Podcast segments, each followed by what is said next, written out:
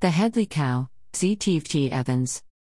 The Hedley Kow was a troublesome, shape shifting, trickster sprite or spirit that made mischief around the area of Hedley on the Hill, Northumberland.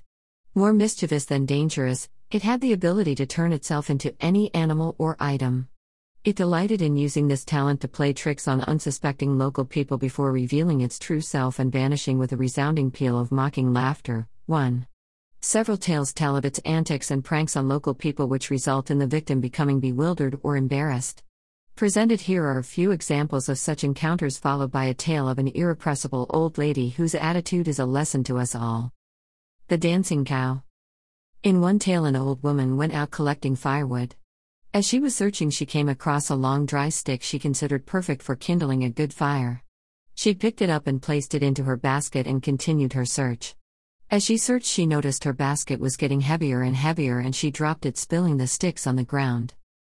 To her surprise, the stick she had considered perfect suddenly jumped in the air, turning into a large gangly cow. She was even more shocked when it started jigging up and down and swaying from side to side as if it was performing an old fashioned country dance. It continued to caper up and down and then let out a loud braying laugh as it jigged down the road and out of sight, leaving only the mocking echo of its laughter. Tricked by the cow.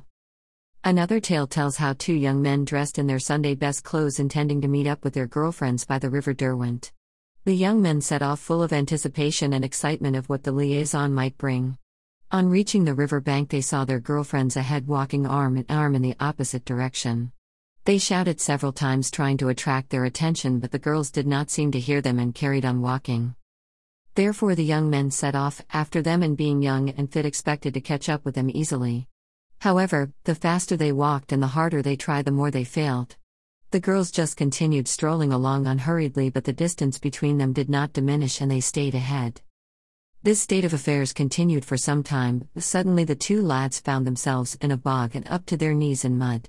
As they looked towards the girls, they saw their forms slowly dissipate into a wispy mist as a deep mocking laugh echoed back at them. Realizing that they had been tricked by the cow, they scrambled from the bog and ran home with the cow in close pursuit, taunting and mocking them all the way. Once safe inside, they told their families of the unnerving experience of their encounter with the Hedley Kow. Tricks of the cow.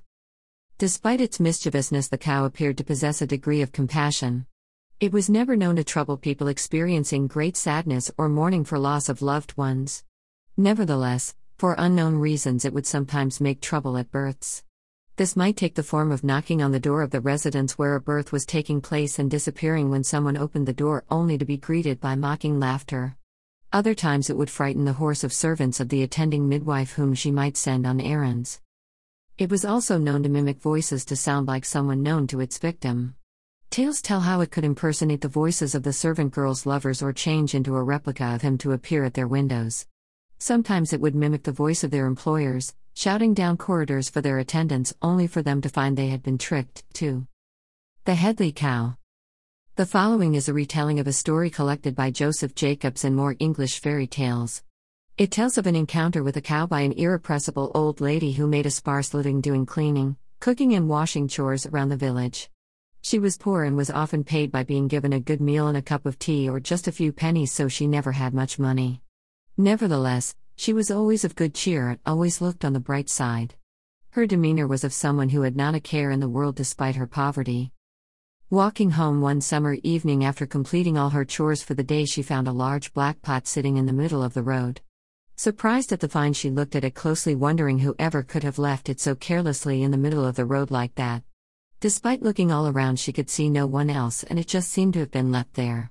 She thought it was just the thing for her to put a few flowers in from her small garden in, so she decided to take it home. Bending her aching back, she lifted the lid and looked inside, and to her complete astonishment, saw inside it was full to the top with gold coins. Goodness gracious, upon my soul, but I do feel rich and very grand. She said to herself over and over again as she walked around it, wondering what to do. It was too heavy for her to lift, and the only thing she could think of was to wrap her shawl around it and drag it along the road. She did this and made considerable progress homewards all the time, saying to herself, Goodness gracious, upon my soul, but I do feel rich and very grand. She noticed it was getting dark, but rather than let it disturb her, she thought it would stop people seeing her treasure and lessen the risk of theft. She kept thinking to herself how grand she felt and thought upon ways of spending the gold.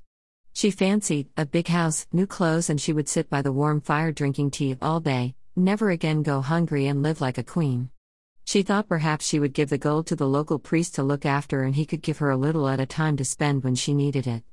Alternatively, she thought she might bury some in the garden and hide some up the chimney and about the house. All this time she was dragging the heavy pot full of gold along and she grew very tired and her back began to ache. She stopped and rested but could not resist the temptation to lift the lid to look at the gold. To her astonishment, it had turned into a great lump of pure shining silver, although earlier, she swore it had been full of gold coins worth a fortune. Now, silver being worth less than gold, you might think she would be upset, but not a bit of it. She reckoned that when she started to buy things using gold coins, word would get round and she would become a target for thieves. Never mind, I shall be better off and safer and still very rich, so what does it matter? She said happily. Once again, she started on her way, dragging the pot behind all the time, planning on how she would spend the money and live an easy life. After a while, her back began to ache and she began to tire, so she stopped to have a little rest. Looking back at the pot, she was astounded to see that it had turned into a large lump of iron and worth much less than the silver. Now you expect her to be very disappointed, but she simply shrugged and said, Never mind, at least it will be easier to sell, and it will still be worth a fair piece, and I won't have to fret about robbers breaking in to steal my fortune. It is still worth more than enough to ease my old age, so I'm still very lucky. Once again, she began dragging the lump of iron along the road home until once again her back began to ache and she grew tired. She stopped and looked back, but to her astonishment, instead of the lump of iron she saw, it had turned into a large stone. She stood staring at and said, Well, I never I would have thought such things possible.